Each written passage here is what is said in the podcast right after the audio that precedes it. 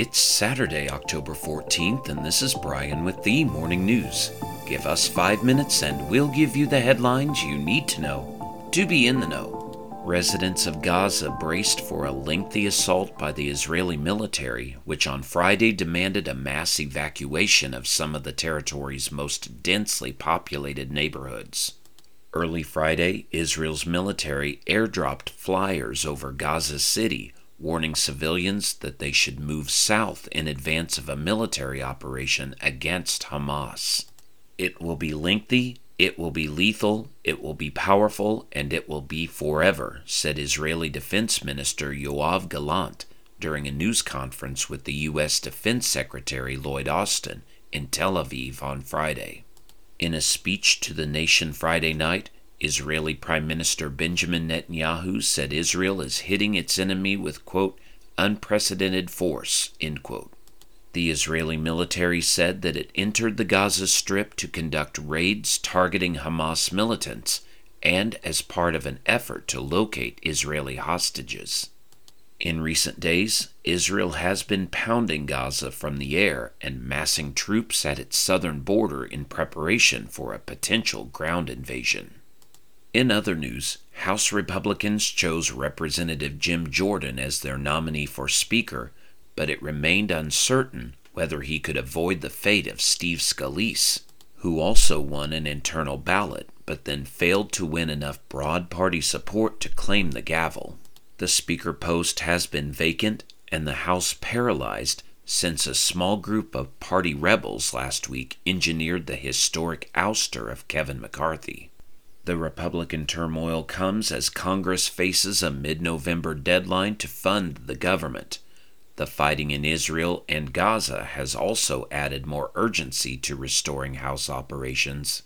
And GOP lawmakers have voiced increased exasperation with the state of affairs. In a 124 to 81 vote Friday, Republicans picked Jordan, who chairs the Judiciary Committee, over Representative Austin Scott, who made a last minute decision to run as the candidate for Jordan critics.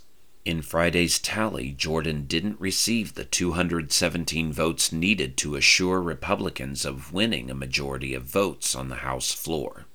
Around the world, Egypt has delivered drones to the Sudanese military to bolster its fight against a powerful warlord, security officials said a potentially dangerous escalation of a conflict that is drawing in more regional players.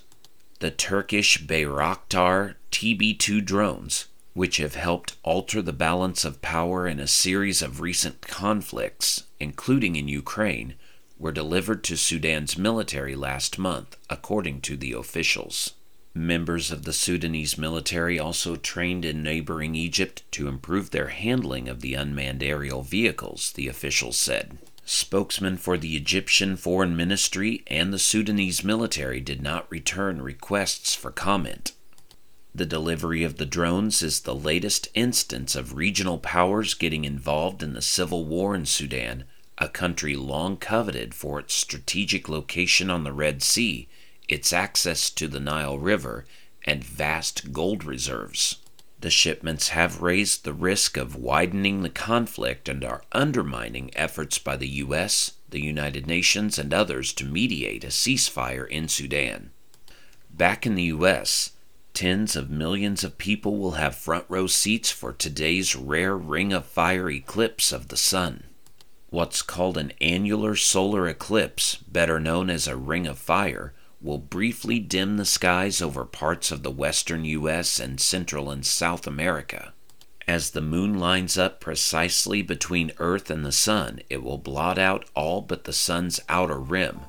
A bright blazing border will appear around the moon for as much as five minutes, wowing skygazers along a narrow path stretching from Oregon to Brazil. Now you know, and you're ready to go with the morning news. Share this with a friend and subscribe to us wherever you listen to your favorite podcast. You can also sign up for our newsletter at themorningnews.com. Thank you for listening.